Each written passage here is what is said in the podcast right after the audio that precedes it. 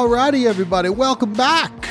It's Daily DVR. Today is Thursday, December 28th, 2023, perhaps the last podcast of the year until tonight when Around the Couch is recorded, but without me, because I'll be watching the Jets versus the Browns. Solo is driving. Folo is recording. We're here to chat some TV, film stuff we've been seeing. How you doing, buddy? I am doing fantastic, Axel. That is weird. That's right. New Year's Eve is upon us. Yep. This will be it. This will be it. This and Around the Couch, and then unless you do some Thack Daddy, Lou stops by special pod on Sunday.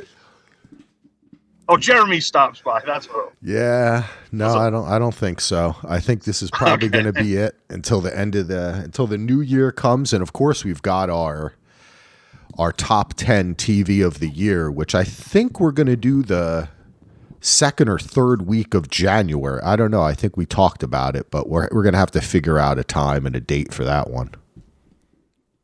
Right. And I think that's good doing it in January because there's some, shows people, of course, nowadays, people watch stuff on their own time. And I was watching a Big Bang Theory episode and they wanted to talk about shows, and they're like, oh, no, I'm 3 behind. What about this one? No, I haven't started the season yet. And that just shows you the difference of TV nowadays, where before, I mean, when you have the Game of Thrones on a Sunday night or something like that, but now with some of these amazing shows and stuff on streaming, people are watching it all at different times. Yep. Yeah, totally. And, one of the things I've noticed lately with two shows in particular, The Bear on Hulu, or I guess FX on Hulu, and Poker Face on Peacock, my wife and I have taken months to watch. It's one season of Poker Face and it's 2 seasons of The Bear, but I think we started The Bear like 7 months ago, the first season. It's already, the second season is over. And maybe the second season was going at that time. Now we're on to the second season. You can really take your time with some shows. I honestly feel, especially a show like The Bear. Have you watched that yet? No, I haven't yet. You're going to love it, dude. I'm telling you, Solo, sit down one time and just put it on. It's going to take you away. But like us, it's a very heavy show.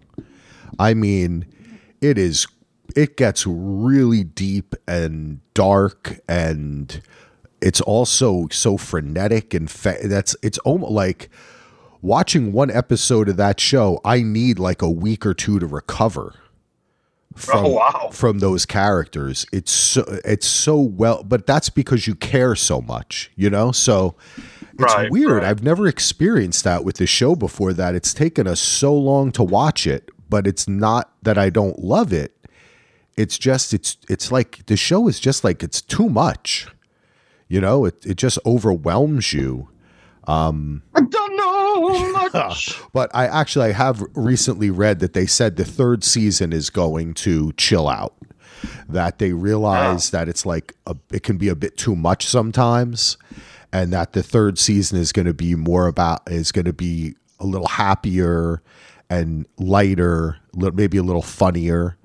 But yeah, that's a tough one. And have you finished Poker Face on Peacock? Oh yeah. So I did that. Gosh, I guess it was several months ago, because I know Ando had mentioned it, and I knew about it, but I didn't have Peacock. Then I was able to get it through a friend. Shout out Johnny John. And so we did it, and I freaking loved Poker Face. Now, I didn't know exactly how the show was going to go, especially at the beginning when you have like a murder and stuff going on, but I didn't realize how it was going to be structured. And then, it gets to a point where you're looking for where our Poker Face girl, I can't remember her name, shows up. Like, what is she going to do? Yes. Oh, she's working this job. Natasha Lyonne. And so, yes. Yeah. But I really enjoyed it. And it was something, I guess for the time, it was like a show, like it was like, cause it's like Columbo meets kind of, I don't know, with the comedy, but it's well done. And it's good to see my boy Tim Russ from Star City Murders on an episode. That one was creepy. Yeah, he was great, dude. He was fantastic. Yeah. I mean, he's a great actor, and he should be in a lot more stuff. But yeah, Poker Face, we just finished last night. I guess there's 10 episodes, so we finished episode 9. And I was kind of blown away. That is a fantastic... It's a great first season of TV. I'd be interested to... I feel the same way a little bit about Poker Face as I did about the entire run of Atlanta, which is... Right. I always wanted to see, could Donald Glover and his, I guess his brother, and also I think his name is Hero, the guy who directs a lot of it, could they actually sustain a storyline for multiple episodes and give us a real season of TV, which they never did. I love Atlanta. It's a great show. But for what it is, it's always going to belong in a different category because it does not, the characterizations just are not sustained. The subject of each episode is more important than the arcs. And with Poker Face, it's different because it's a throwback. But I would love to see Rian Johnson. I mean, he did some of the best episodes ever, Breaking Bad, directing. But I'd love to see him write and direct a full season of TV that has a sustained plot. But I do like Natasha Lyonne is a little annoying. Her shtick gets tiresome to me a little. I don't know what it is. She talks like she kind of has a New York accent, but she also kind of sounds like she's from the 1930s or 40s at the same time. Like Milton Berle. Yes, I don't. Burns exactly. Yeah, she's like, hey, it's like she's got a cigar in her mouth or something while she's talking, and she's so straight. Like, but she is kind of captivating to watch. In her when she was younger, I thought she was an interesting kind of quirky actress, but as she's gotten older, she really has become almost like this. I don't know. In a way, she kind of reminds me of like Liza Minnelli or something. She's just this weird character. That's interesting because what's funny was because when I saw the previews for Poker Face, and they someone says something like, "Oh, you." Oh, we lost you there, Solo. Gambling. She's like, nah. I was like, I'm not going to watch this. And then Ann, oh, you lost me? Yeah, what did you say? It was kind of funny, though.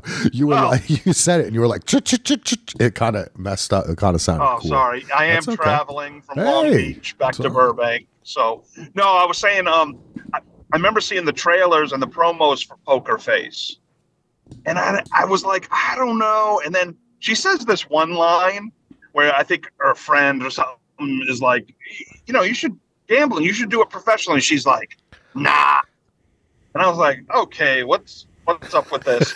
but then Ando was like, dude, Poker Face is great. I think it was on his top 10 or at least an honorable mention on his list last year. So I was like, you know what? I got some Peacock. Let's try it. And then boom, I was like in. Like I loved her right off the bat.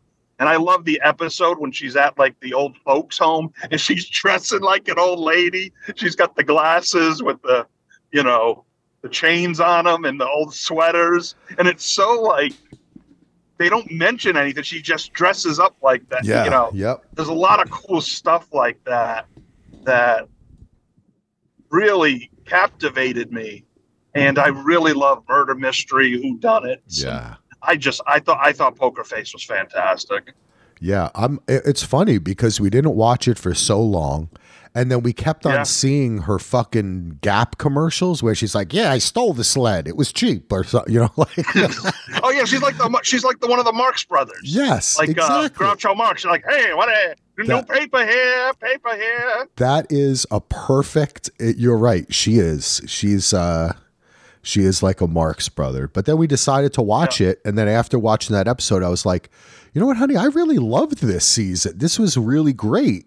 But it's just like the bear. I felt like I can only take a little of her at once.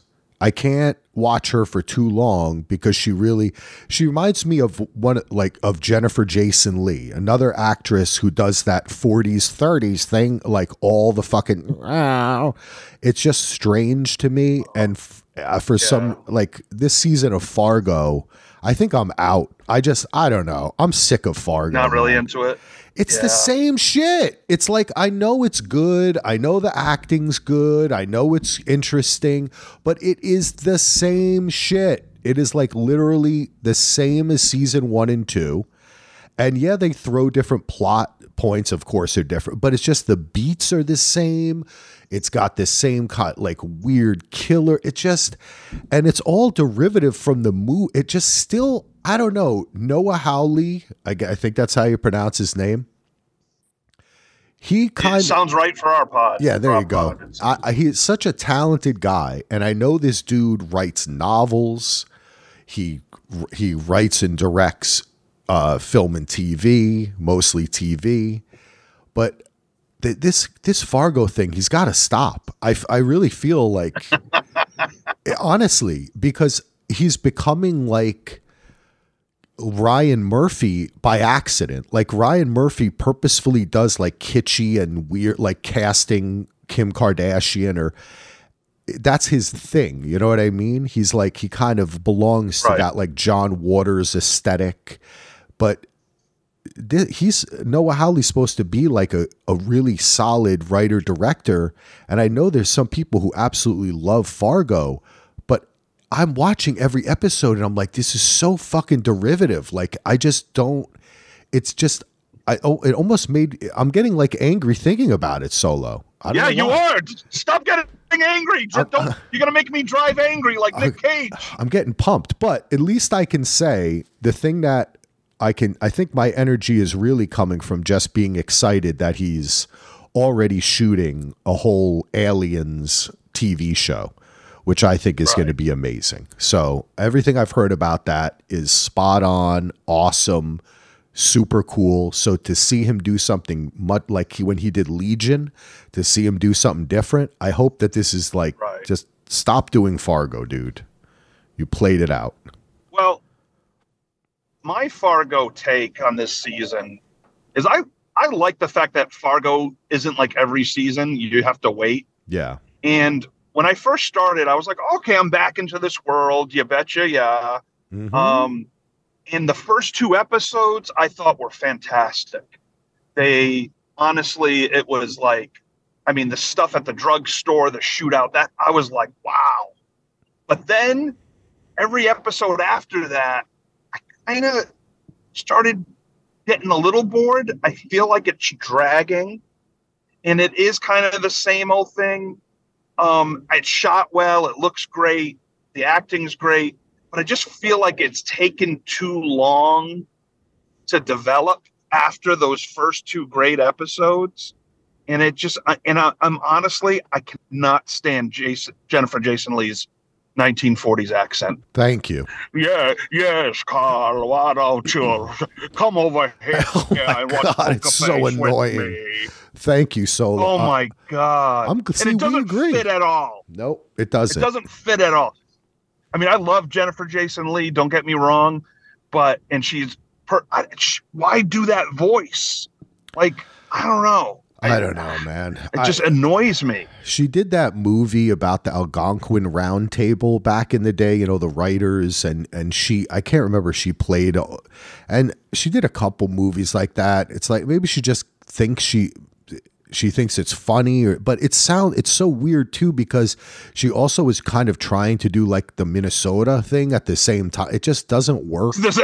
Every 12 words you see the attempt. And it just...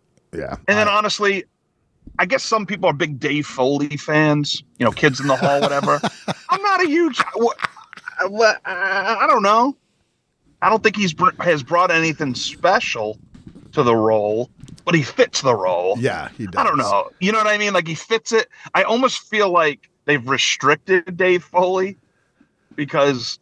You know, eye patch was his idea. 100% that was his idea. You know, he showed up the first day with an eye patch, and it's because one of the other kids in the hall told him to wear an eye patch. They were like, Dave, you should wear an eye patch. And he was like, okay, so I did it. I love Dave Foley. The thing that I think he fits in this show is he does have, in real life too, the rep of being kind of skeevy. Like he kind of, he always admits to it, because I'm a huge Kids in the Hall fan. And whenever I read their book and everything, well, the book actually that Mike Myers' brother wrote about the Kids in the Hall, because Mike Myers' brother is a DJ and radio host who also is kind of a historian of Canadian comedy. And I think he did something on SCTV as well. But and they did that.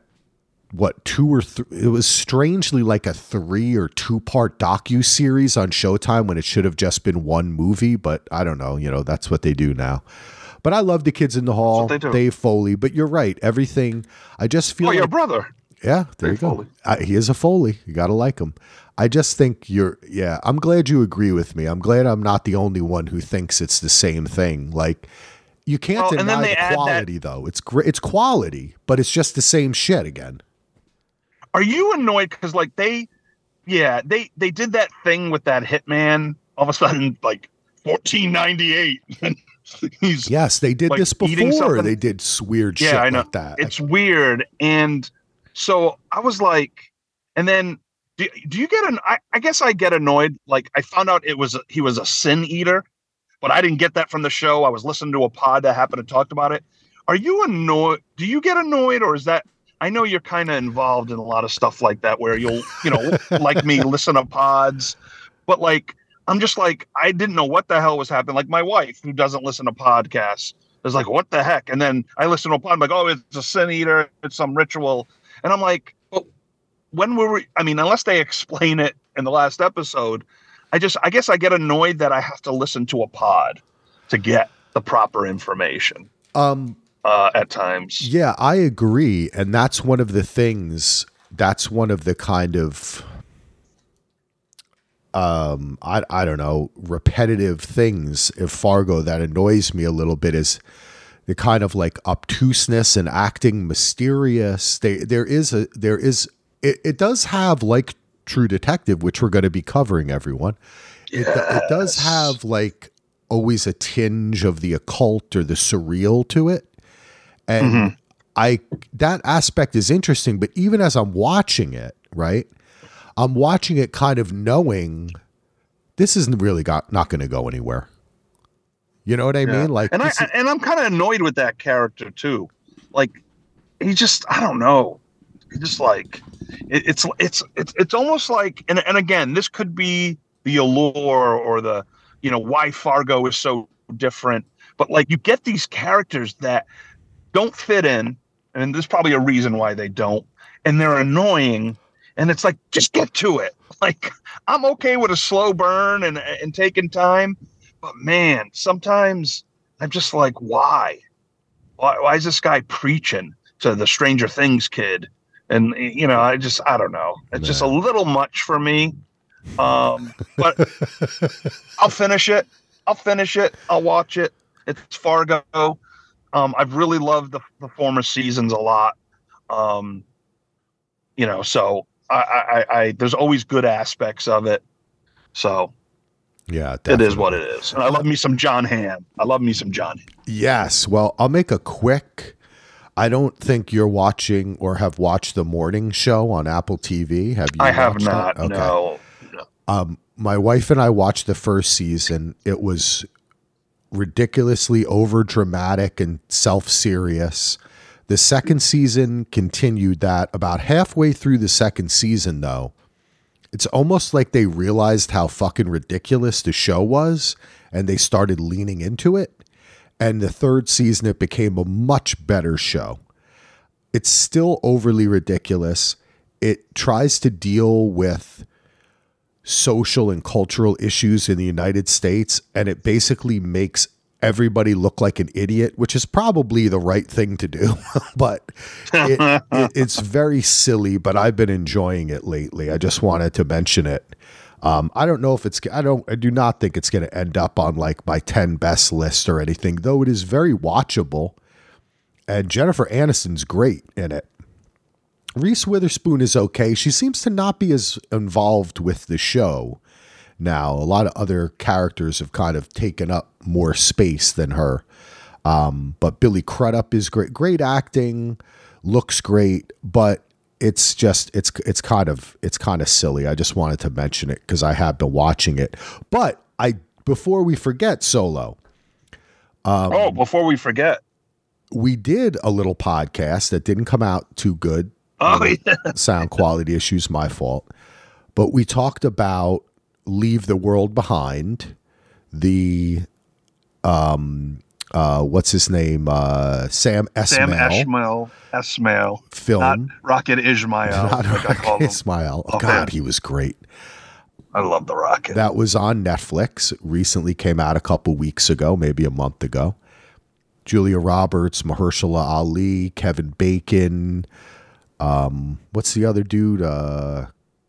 Ethan Hawke. Oh, Ethan Hawke, baby. Ethan Hawke.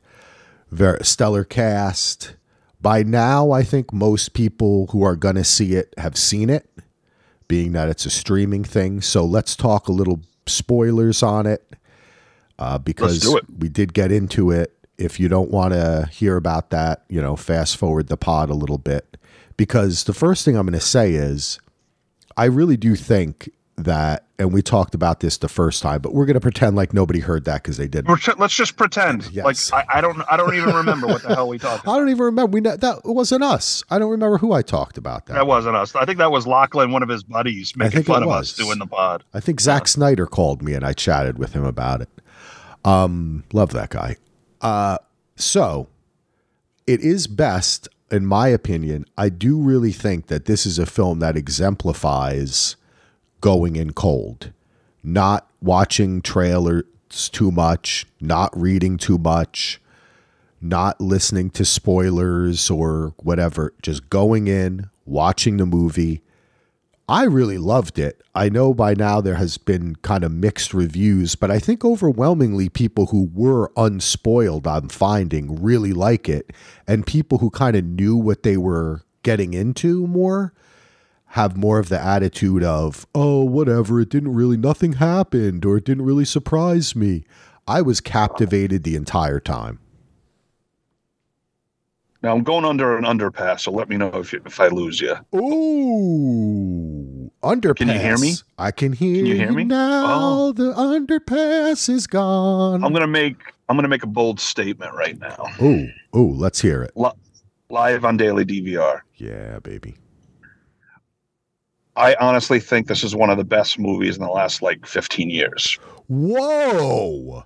This movie is somewhere in my top 500 films of all time.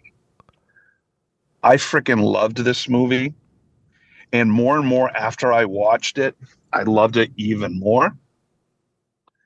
I went in, because you said go in cold.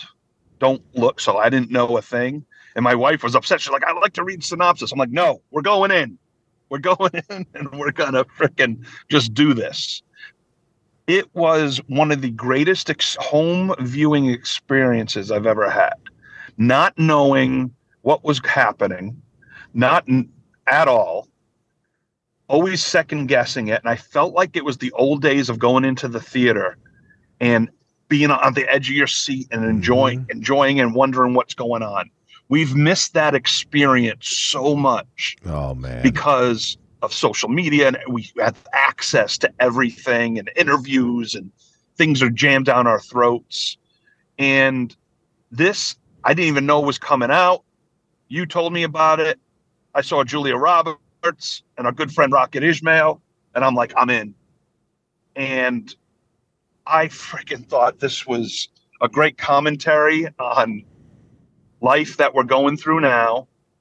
But the one thing I loved, Axel, was it didn't concentrate and do like a 2012 movie where it's focusing on, the military and everything going around the world and explosions and shit. This centered around six people and the how it had affected them, not knowing someone kind of knows, Mahershala Ali like knows something, and just the way these characters interact in this home, I thought was just the perfect way to do this film. And I freaking love the ending. I thought it was brilliant. And I thought this movie was brilliant.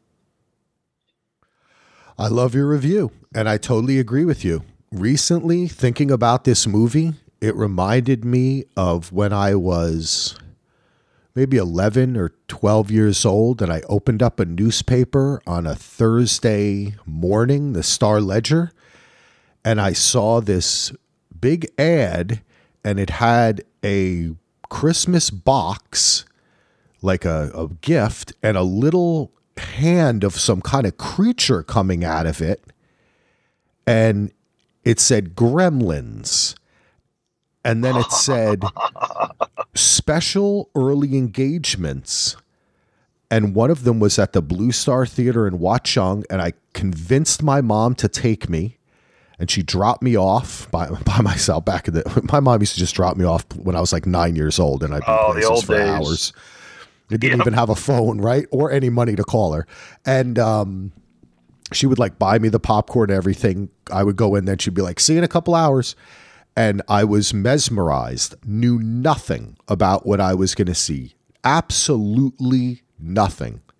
And that's, you're right. I really think it was a part of the experience of the film. And I love the way they never, like you said, they don't pull away from the characters. They concentrate on the characters. There's a lot of social, cultural, racial, sexual politics that go on and that are in there really to fuck with you, right? Yeah. Like, they're just really there to fuck with you. Like, Julia Roberts getting all pissy and kind of acting a little racist there when they're coming in the beginning, you interpret it that way. And then as the movie progresses, you kind of think to yourself, oh no, that's just the person she is. She would have been like that if it was two white people that came to the door. Right. She has her children. Yeah. She's strangers come to the door. Doesn't matter, you know, what race they are. Yeah. It's the middle of the night. She just hates people too. Yeah. She just hates life. She hates the world and hates fucking people, as she said. Yeah. And that's what really set me from the very beginning when it starts. And there's kind of like, it's more of like orchestrated score. And you see this apartment and the crack on the wall behind Ethan Hawke as he's laying in bed and she's packing the clothes. And it seems like, oh, because I didn't really know what this movie was about. I was like, okay, what's happening here? And it's, oh, this is the tone of the film. Interesting. And then all of a sudden she just looks at him and goes, I fucking hate people. Right. And then the music starts and the intro, which is full of a lot of interesting visuals that reflect the film, but also political and social things that are going to make you pay attention, you know, trigger you. Like, it has a lot of purposeful trigger stuff in it, which I think is really smart. It was great. I absolutely loved it. I don't know if I agree that it's one of the best films of the past 15 years, but I will say... That's okay. That's a bold statement by me. It is a bold statement, but it was one of my... I will say that it does rank among one... It would be on a list, I think, of... experiences that I've had watching a film. Right. And I incorporate that with it, the experience I had, because like I said, I don't have these experiences hardly at all. And, you know, when we go to the theater and try to have it, there's very limited in these movies that are being released doesn't have. I mean, I go see Mission Impossible and I'm excited. I love seeing my boy Tom Cruise do things and it's fun. But like that feeling I got when I watched Seven or Shawshank in the movie theater, Fight Club, another one of my favorites. Like, it just, for me personally, it really stuck with me. And even the Kevin Bacon character wearing a Dallas Cowboys hat, I love, but I don't know what Sam's saying about people from Texas, but like Kevin Bacon being that, like, it's, you know, we got to defend our own, even, you know, even though Mahershala Ali's like, you know me, he's like, we're in crisis, you know, he's protecting his own. And, but he, when he talks about the drones dropping, you know, like the ads that, what do you call those? Like promotion. I don't know if it was promotional things, but it was things with, you know, the Middle Eastern writing, like saying like, oh yes. Yeah. Yeah. The leaflets. Then his buddy, the leaflets. And then he goes, well, my buddy in San Diego said it was from Korea. So it's, and he says this, he goes, it could be both. We made a lot of enemies. You know, America has made a lot of enemies through the years. And that freaking hit me hard. Like, holy crap.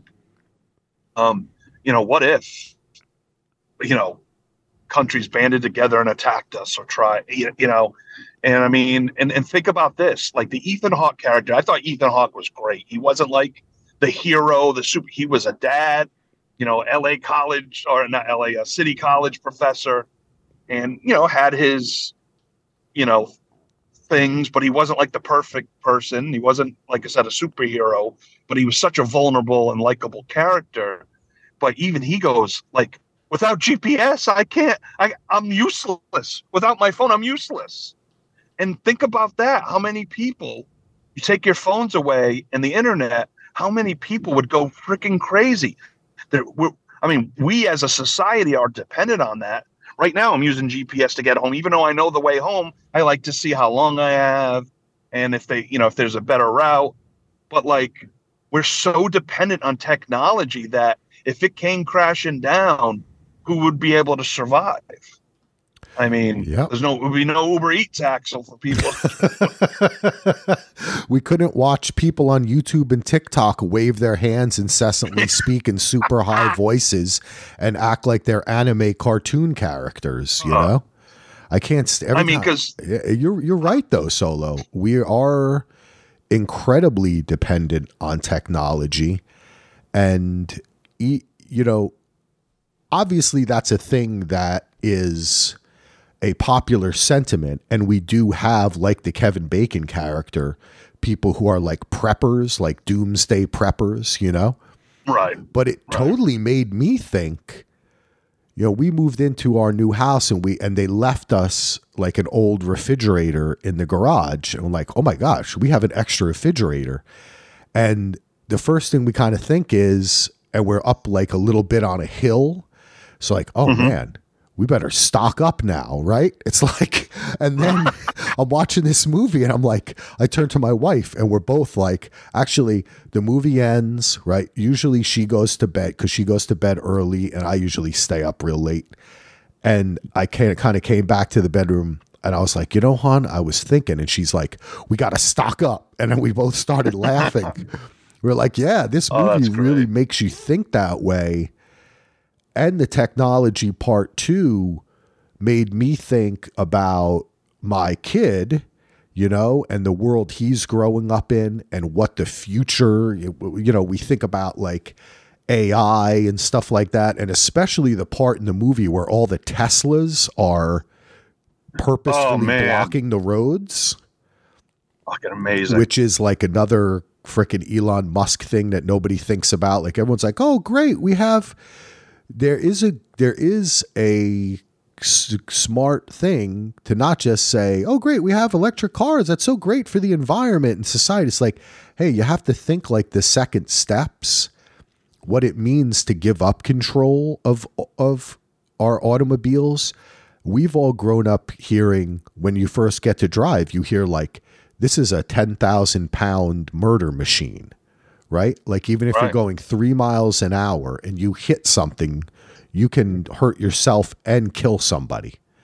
And then to think, it just made me think of, so he just really did a great job of making you think of so many possible reasons for why what was happening and what that meant to you, and what it meant to the world and our society and what times we're in, without answering it in such a good way. And there's been a lot made about the end of the movie where she finds the Friends DVD and starts watching physical media, baby. That's what my wife and I said we're stuck because I have a huge physical media collection. I'm like, well, at least, you know, we can watch it. But if the power's out, we're screwed. But I thought that was great. I thought it was wonderful. Was it predictable? Completely. As soon as she got to the house, as soon as she saw that house in the distance, the first time when she was with her brother in the woods and they see that house, I said to myself, she's going to find a Friends DVD there. Like that, because that's all the character talked about. Right. Yeah. Like, and that's how she coped with this. Yeah. And that was her. I mean, you know, teenagers, the brother trying to whack off to a picture and, you know, like, you know, it's just like, you know, kids, they, you know, you're thinking of different things. And her thing was, I just want to see the end of Friends, you know? Yeah. Well, it says a lot too, because like I always think about my kid is like the way that the world is ending, but you're still sucked in, right? Like the technology, the content is still the king.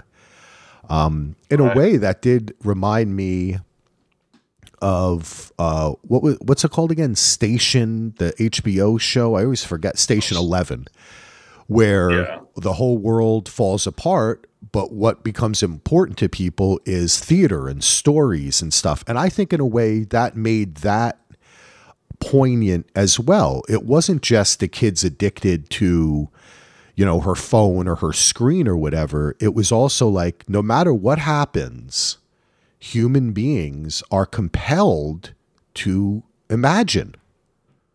Right. It's just like who we are. Even in the worst circumstances, our minds take over. We start imagining possibilities, and we also find solace in stories and shared experiences. So I thought it was kind of beautiful, actually. A lot of people didn't like it. And being able to relate. Like one of the... Yeah, one of the reasons, you know, like we get lost in different TV shows and movies, we start to really just to heal from a breakup or, you know what I mean? Like just, or like characters that just really like resonate with me. And I you know, and so, I mean, I'll never forget the emotions my wife felt when, spoiler alert for Game of Thrones, when Jon Snow stabs Khaleesi. Like, oh, damn, he went for the big spoiler there. Man. Yeah. Right. Well, if you haven't watched Game of Thrones by now and listened to it, then I know. At the same time, you wouldn't. I was sitting there going, the whole show, I was sitting there going, fucking killer. Like, I was just, when he did it, I was so. That's what shows you, right? Like how you can have, like we're talking about, two different people who, hey, we both love Solo, so we got to have something in common, right? And we have totally different, you get different views on it, right? Where she was kind of heartbroken and sees the tragedy of it, whereas I, at that time, had just been prepared for this, for her to be the bad girl, the evil character in the show.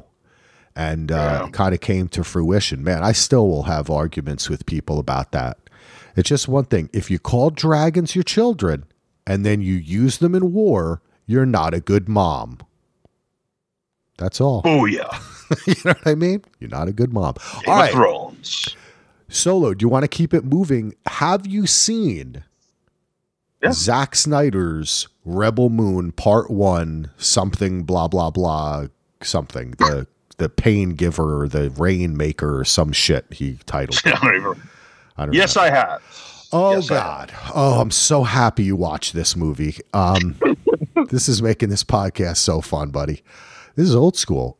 I want to hear what you have to say. Baby. Yeah. What do you have to say about the first part? And not only, let's clarify this, okay? Because you know I have a love-hate relationship with Zack Snyder. I'll watch anything he does. I'll dissect it. But I also think he's kind of a terrible director, even though he's a very competent, terrible director. And he knows exactly what he's doing. Well, he's confident that he just destroyed the DC universe. I mean, he's pretty confident about that. Very confident man, as are his super fans. I don't even remember what I was going to say. What do you have to say? Oh, that's right. It's Rebel Moon part one of two, but it's not just part one of two, because before part two comes out, he's going to release an R-rated director's cut of a movie that had no editing in it because Netflix told him he could do anything he wanted.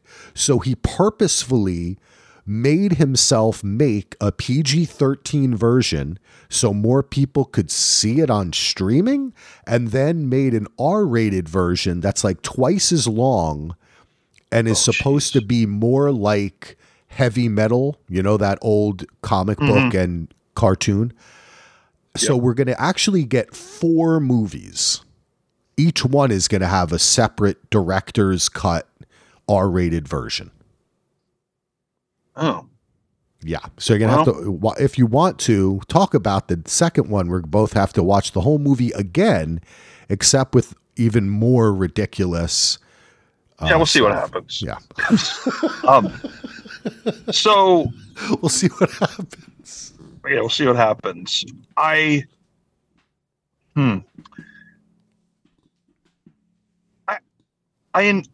enjoyed the experience. It was fun, but I have, of course, a lot of problems with it. I just felt like that it took too much from other, like every single sci-fi or fantasy type thing. It was like Ocean's 11 trying to be Star Wars, but has, you know,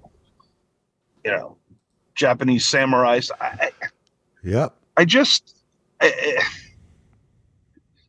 know if Magnificent Seven. Yeah, it has everything. Firefly.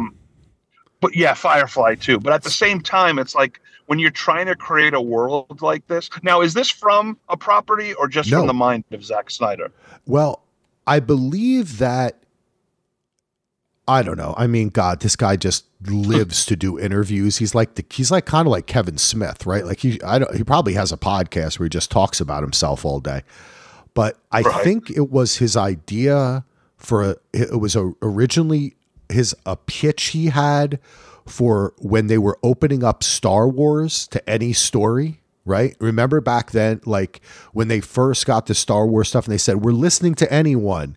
And this was his pitch where he was going to be like, she, I guess, was supposed to be a Jedi. Cause that's the one thing that's missing.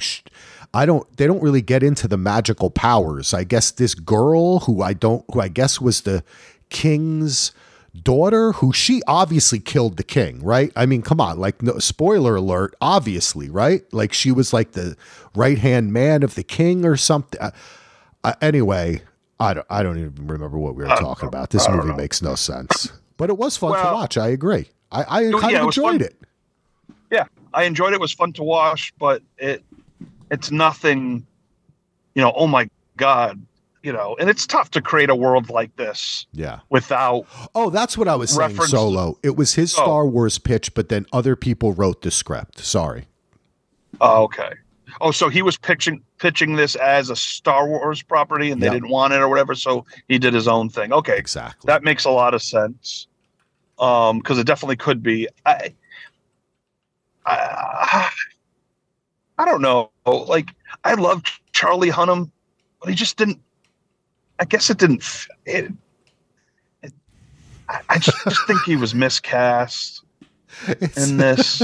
Yeah, no, the other guys that like I'm so glad the Japanese warrior took that stupid hat off when she's walking around like she's that top hat. What was that whole sequence, Solo? I don't know. I was like, what? Man, look, I've heard so many excuses for this movie. Zack Snyder fans are rabid and crazy. And there's a podcast, you know, we've had our friend Julian on from Tower of Babel. I love listening to him. You know, he talks with his buddy Jeremy. They're like us. They just kind of chat, you know, they know a lot about stuff. And Jeremy is definitely a bit more takes this stuff a little bit more seriously as real film or art. And it's question. I mean, that's where I leave this. Like, if you like Zack Snyder and you like comic book stuff and you think, yeah, he's fun, it's kind of cool, you know, he tries, but generally speaking, it's aimed at like a 13-year-old boy who just got his first boner. You know what I'm saying? Yeah, like, yeah. If I was 13 years old, I'd probably love this shit. I would be dying. But being as we are today, socially, culturally, geeks rule the world, and, you know, hey, Lego guy shouldn't say anything about that, doing a podcast in Portland. But it just gets taken to a level that's ridiculous. Like, the depth at which he explains stupid shit that goes on in the films, I begin to think that he is not serious, but maybe he is. And now Christopher Nolan kind of comes out, and I guess they're buddies. And that makes sense to me, because I think they both have about the same level of human characterization in their films. And I love Christopher Nolan, but the guy cannot write human beings. Like, I mean, did you see Oppenheimer? Were you a fan? Did you like Oppenheimer? See, I was a big fan of Oppenheimer. Did you think that the characters, as an actor, do you think that the characters came from the actors or from the script and the direction? Oh, from the actors. Okay. So then we can agree on that, right? Cause I don't. Yeah. We can agree on that. Yeah. And that's definitely a great point.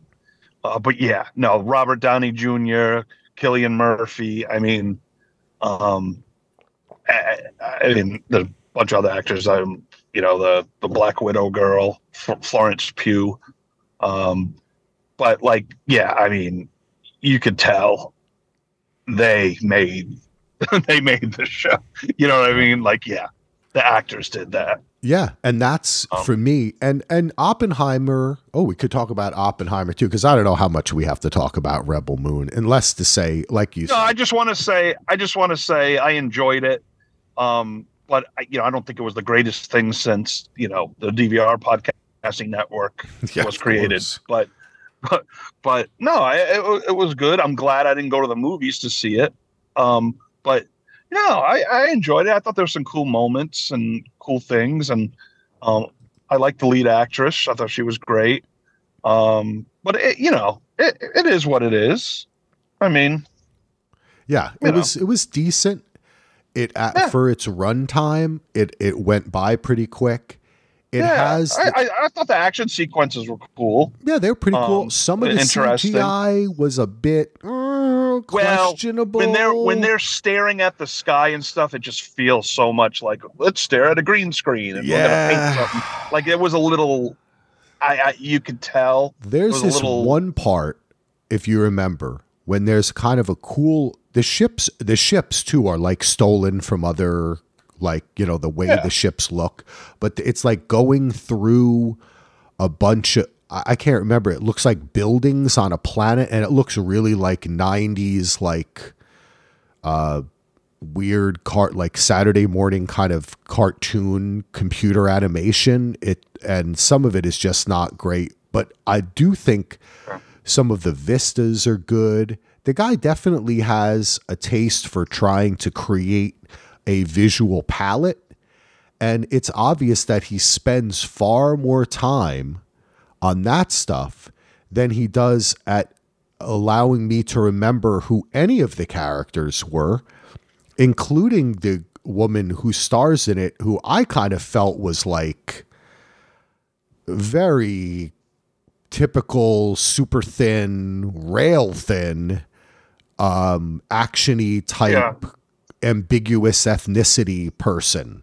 Like, it just, I felt she was completely bleh, like just nothing. I will never see her in anything again, I don't think, and I will never miss seeing her. And I don't blame her. I blame Zack Snyder being more interested in her profile and her nose than in giving her any lines that had any substance, or you don't find out who she is. Oh, she's running away from something. Then we find out the backstory, which is very predictable, as we're going to find out that she killed the king. I know we are. And probably the daughter, she's got her hit. There's going to be a bunch of stupid shit. It gets kind of jumpy at the end, doesn't it? When they're like, let's get the crew together. And then they just jump. whereas we spend like 45 minutes learning about this weird ass Viking village on another planet. Like, I did not need to spend. Yeah, and just they instantly like the group they were recruiting, they instantly love each other. Yeah, there's no conflict or no like, you know, it's just instant. Like, we're supposed to know. Be like, oh yeah, no, they all love each other after spending a couple hours together. There's a part in the movie, there's like an action scene, and then it ended. And as soon as it ended, I said to my wife, time to go back to the ship and fuck around and meet the characters. And then that's exactly what they did. And I just kept on guessing what was going to happen next. And I was right about 99% of the time because it's so formulaic. But hey, you know what? It gives the internet fodder. There will always be people who think that a very commercial, not great director is like a champion of the world of art. I'm trying to think of when we were growing up, who is a director that similarly was not very good that people elevated to a higher level. Maybe Tim Burton, but he definitely is more talented and can see a vision through better and write better than Zack Snyder. He also had classical training in animation and stuff. I don't know. Could you think of who would be like a Zack Snyder? Well, maybe not so much Zack. I guess a director who I really loved his beginning work and thought he would revolutionize a little more is Robert Rodriguez.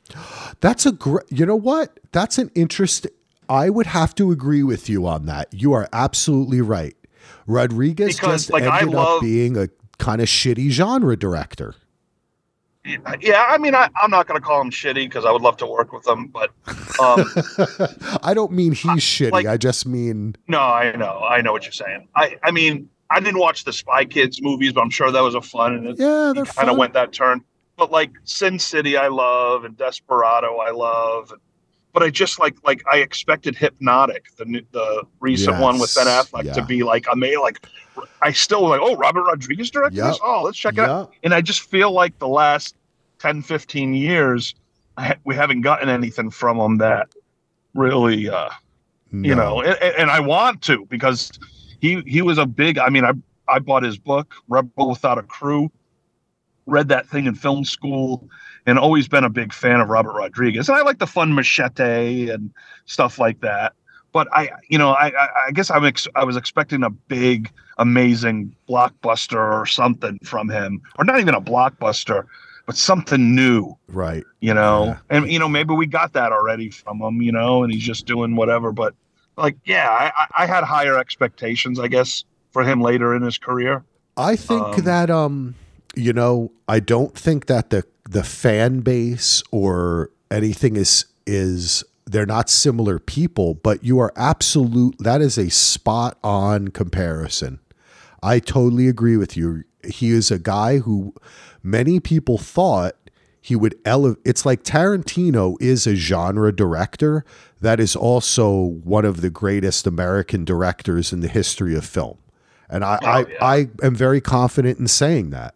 I think so. I would back you up on that. Yep, He's my all time favorite director, and his movies are events and just cool shit, and just he kept it going. He knows what he's good at, and you could say he even got better. You know, everything is impeccable. The framing, the acting, the blocking, everything, the production, the details, design, and his film history knowledge is unparalleled, right? Like, he's also a film historian. Yeah, no, and that gets a check.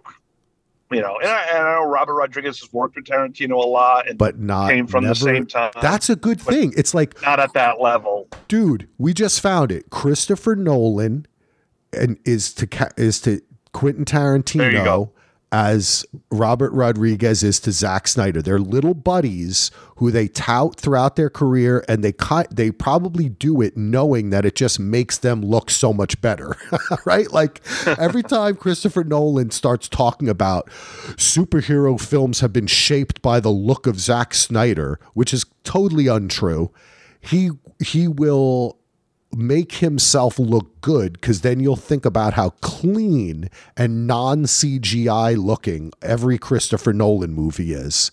And it's also impeccably framed.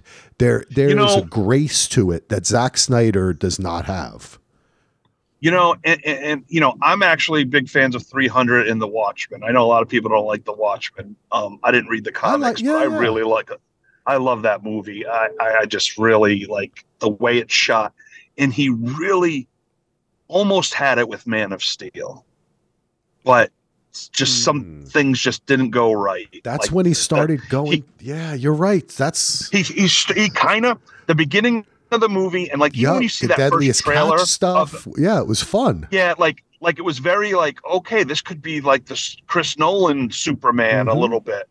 Like, and then it just went off to a Transformers movie. Yeah, and it just lost me, because I was like, and I loved Costner in it and Diane Lane. I'm like, all right, got some legit actors. And just like when he showed that first trailer, he just showed like clips of like laundry, like waving in the wind and different. And I'm like, oh my God, this is, because when I first saw the trailer for Batman Begins, I was like, holy shit, this isn't a Joel Schumacher Batman. This is like Batman as like a real movie, a real film. And that's what those three movies I absolutely love to death. And Man of Steel had that, and then it didn't work out. And then Batman vs. Superman just was supposed to be the greatest movie ever. Didn't work. And then the Justice League stuff, it turned to, just wasn't, they got away from that. So, but the potential was there, I thought. Yeah. Lordy. Lordy. Do you want to talk a little bit about Oppenheimer? Let's save Oppenheimer for another day. Oh, okay. Because I'd like to revisit that and kind of, you know what? Let's talk about Oppenheimer. We're here. We don't have to go so deep. Let's do it. We can. My opinion had been slightly controversial, as I am a Nolan fan. I've enjoyed all his films. I do think he's one of the best directors working. I have watched Tenet in particular. I watched it a million times. Most of his films I've seen multiple times. His Batman movies are on a completely different tier than anything that's ever been done in superhero shit. It's just, it doesn't even count, I don't really feel, as superhero movies, what he did there. Cause and how about Memento? We go all the way back, right? People forget. Prestige. Oh man, come on. Prestige, The Following. Remember The Following, his first film? Yeah. I enjoyed that. Yeah. So really love him. But as I found with what was the English Channel movie he did again? Dunkirk. As I found with Dunkirk, which again was, I didn't love Dunkirk. I felt I was forcing myself to, like, I was acting like I loved it because I love Christopher Nolan and I didn't want to be. But I just the fact that I had to watch The Darkest Hour with Gary Oldman to make Dunkirk more understandable for me. Yes, that they went together. Yeah, you're right. That's a good. They really did. That's really good. That's what's going on. Yeah, I will. I will say that I didn't love Dunkirk, but it was a passable, interesting, and extremely well shot kind of war movie, an interesting little story. I liked it. It felt a little personal, as you know, he is an Englishman, though his brother speaks with an American accent, because I guess his brother went to school in Chicago and went to high school. I don't know, it's a weird thing that Jonah Nolan talks like he's from California or something, and Christopher Nolan talks like he's from Cambridge. It's very strange, but hey, that's brothers for you. It's like me and Gareth. Yeah, exactly. You know, exactly. We have different accents. Who would have known? Who would have thunk it? But I felt with this movie, with Dunkirk, it was so limited in scope because on purpose and concentrating on a single physical, like they had to move the people, right? And time was a factor too, that it played well into the story, that it was okay that I didn't get to know everyone so well and blah, blah, blah. I was kind of along for the ride. I felt Oppenheimer was a complete mess. And I really think for me, it shows that though an amazing director, Nolan is not yet made. And I mean, it's hard for me to say it about a guy who was like huge director. I just don't think it's the same thing that he stumbled on with Interstellar. The characters are just, to me, in no way relatable, empathetic. I don't feel that the scenes he chooses, it just really, Oppenheimer to me felt like a guy who makes huge sci-fi blockbuster movies giving it his old college try to make a drama and just failing in every respect. I felt all the women were cardboard. I felt what he chose to talk about with the events in his life were strange. The last hour of the movie where it just becomes a battle between the Robert Downey Jr. character and Oppenheimer, and it just keeps flashing back and forth. I just honestly, I watched it. I enjoyed watching it. It was compelling. It was shot impeccably. The production design was impeccable. The acting was a great. Cillian Murphy should get Best Actor for that movie. But overall, I felt it was a complete mess and by far his worst film. Oh, shit. That's why you wanted to talk about it. Like, I mean, and Interstellar for me was very fun. The whole, I just don't think this guy can do emotions. I really don't. Interesting. That's funny because I love Interstellar more than Inception.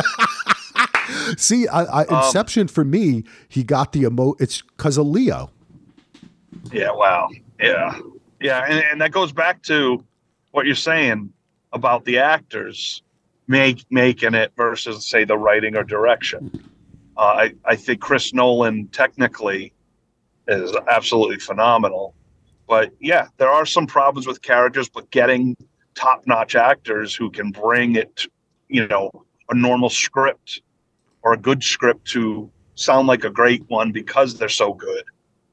I mean, you know, it's funny. You talk about all this stuff, and I guess, I don't know, I just really enjoyed the film. I thought it was really good. And I look forward to revisiting it and paying more attention to certain things. I guess for some reason, I was just so into it, and I enjoyed it. That's great. That's great. Yeah, Solo. I'm glad that you were. I think too.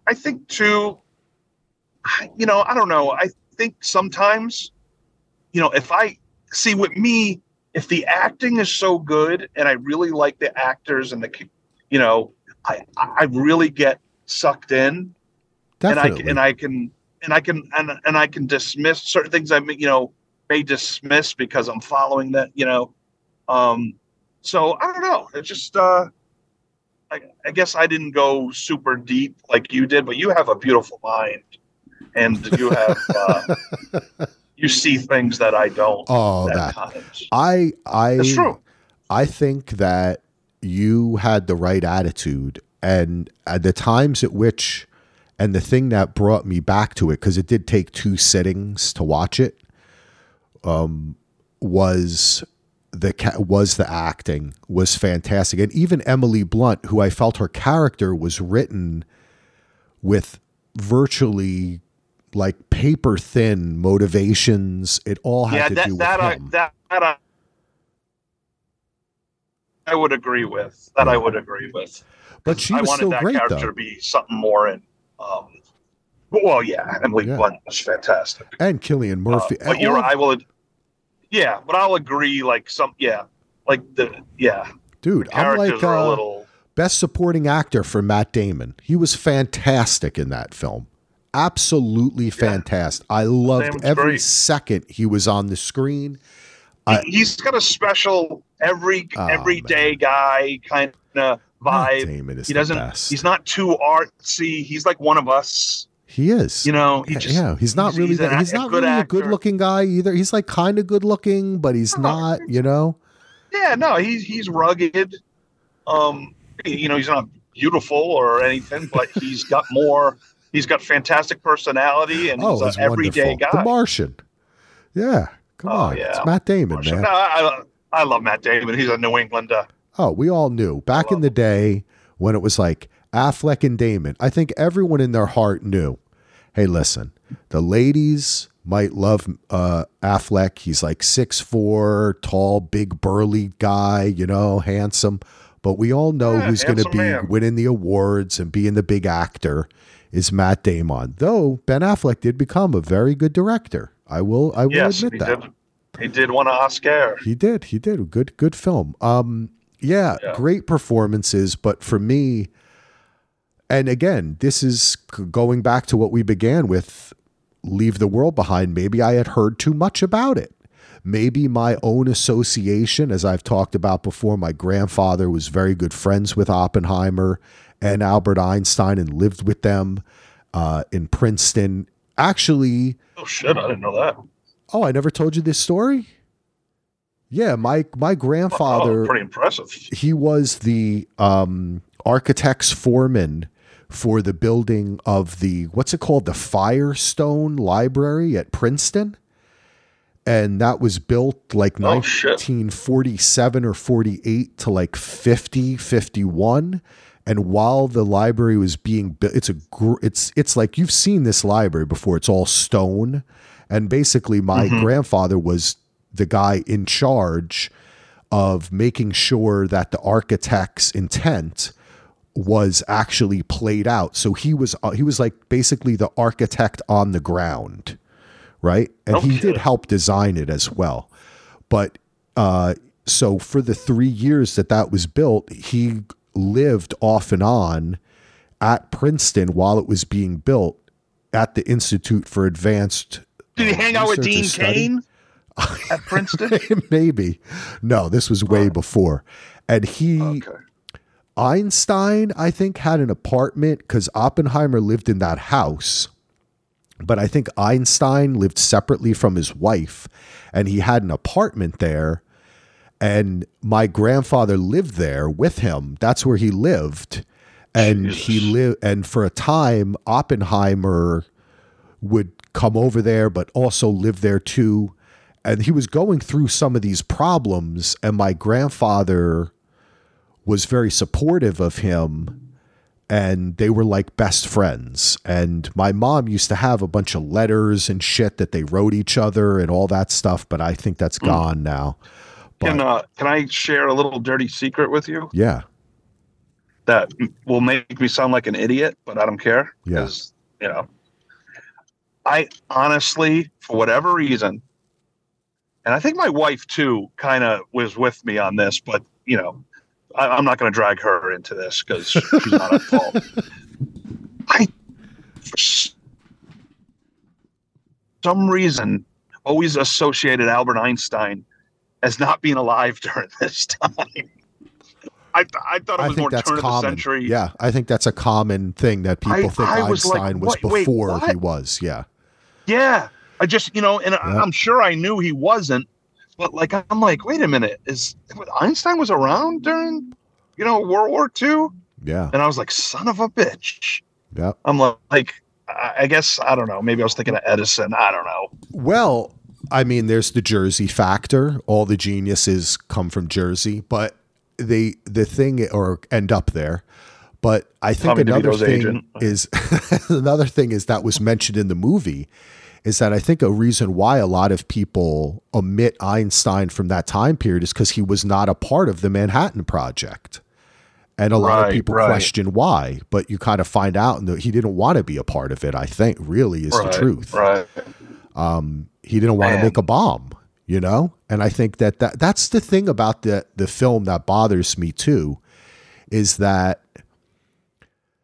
it plays like they didn't realize they were making a bomb. They realized they were making a bomb, right? They knew from the beginning that what they made was going to end up killing hundreds of thousands, many people, which ended up killing hundreds of thousands of people. They knew that, right? And the war part, the science war part, that's where like the Christopher Nolan kind of macho stuff kind of comes into play. And I think that's why this film too turned me off in a certain way. I also think that it didn't really, it focused more on the post World War II years of Oppenheimer, him being hounded for being a communist, and not him sinking into deep depressions because he felt like he murdered thousands of innocent people, which is what really happened.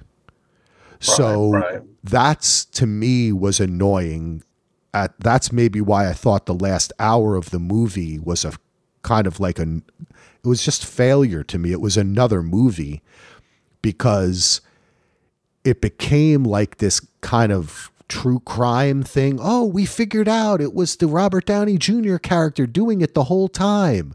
And it's like, from my understanding and from my own understanding of history, but also some things my mom told me, that was not like, that did happen, but the people that died in Hiroshima and Nagasaki were much more on his mind than the federal government going after him for being a communist. Right. You know? So I think that was a little bit of a kind of an annoyance to me as well.